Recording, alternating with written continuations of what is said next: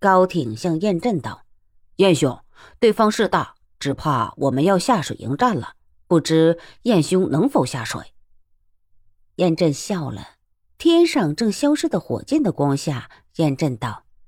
高帮主只管下水，有了兄弟们水下相助，在下自信这些人还不是在下的对手，就是掉到海里也淹不死在下。”高挺看了看他，点头转身喝道：“儿郎们下水，找他倭寇的船。”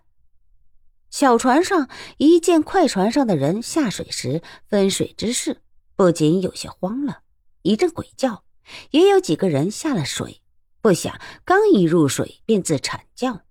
小船上的人将火把一瞧，只见海水抖得变红了，下水的几个人竟是一个活的都没有。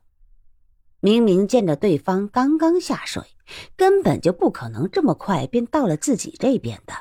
倭人一个个目瞪口呆，张口歇舌，几是见了鬼了。慌张中一时想不到快船上是早有人先潜下了水，穿海夜叉们在水里一个个嘴衔着长长的细管换气，纵是两三个时辰不浮上来也没有事。夜里火把光线极弱，倭寇竟没有一个见水面上出现寸长的细管。穿海夜叉们还全都能水下睁眼，虽不真切，但是小船上的火把却给他们指了路。小船上的倭寇们只觉得船底一阵打动，心知是对方着船了，却无可奈何。船边上的几个人用长刀劈水，可是长刀再长却也劈不着人，而跳下去的五个水性极高的同伴连头都没露便入了水中，便惨叫着了账了。此时离快船不到一丈，对方船上却只有一个人，身上的打扮也不是要下水的样子，想来是下不了水，只能在船上守着的冤大头。剩下的十几个人呼喝着跳了过去，乱刀齐下，这冤大头就变成了死的冤大头了，夺了快船正好甩掉水下的那帮沙星。这帮人也是常年在水上做生意的，一眼便看出这条船的性能。冤大头居然不是冤大头，倒真让倭寇吃了一惊。只见那冤大头拳脚乱飞，竟不怕那锋快的刀锋，着力处力道极大，那样上好的倭刀竟只他三拳两脚打断了4把。四个拿了半截刀的倭子吐着血，却还不信自己败得这般惨法，简直连对方怎样出手的都没看清。其实若不是这些倭寇刀法着实不弱的话，只怕这时候跳过快船的那十几个人早全都倒下了。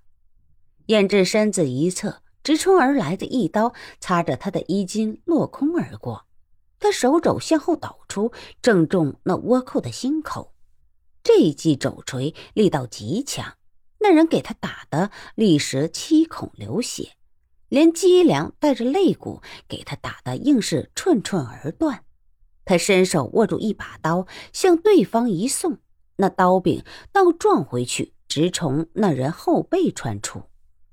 那人握了刀柄竟抵受不住对方抓着刀锋向前一送，眼见冤大头实在厉害，一个倭人打了个尖哨。那边大船上又分下几条船向这边杀来，刚一下小船便见了船底多了几个洞，海水正向里头涌进。大吃了一惊，一个头领模样的人呼喝了几声，却抖得见对面快船上一道辉煌至极的光芒闪起，快船上竟再无一个活着的倭寇。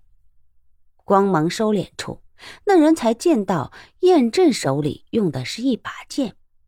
想不到世上竟有这样的剑法，那人不觉竟呆呆地呆在那里。本来一个大船水手的脖颈离他斜阳下劈的刀锋不到半尺，这一刀竟再也下不去了，那水手一个滚身躲得老远开去。海龙帮的另一个人瞧出了这很便宜的便宜，一条长枪向那人腰上边扎，却给另一个倭寇隔开。那倭人头目这才回过神来，低低的呵斥一声，所有倭寇立时跳上小船便逃。高挺这20多人纵然了得，但这帮倭寇的小船竟是结实的出奇，若是一般的30来只船，只怕这时候也给他们全都穿透了。袭击商船的这帮倭寇一个都逃不了，但这些人不但刀法极好，船也是那般结实，给川海夜叉着了10来条船，余下的竟全都跑了。商船上伤亡极重，也是无力追敌，船上死里逃生的人都还在发懵。这些人眼见对方势大，都当自己是死定了，不想鬼使神差的燕振回跟了高挺，带着帮你最得力的川海夜叉，竟会出海巡视打探倭寇的消息，还那么巧就能看到他们发出的号箭，一个个待得敌人退走后，兀自不信自己竟有这般的运气。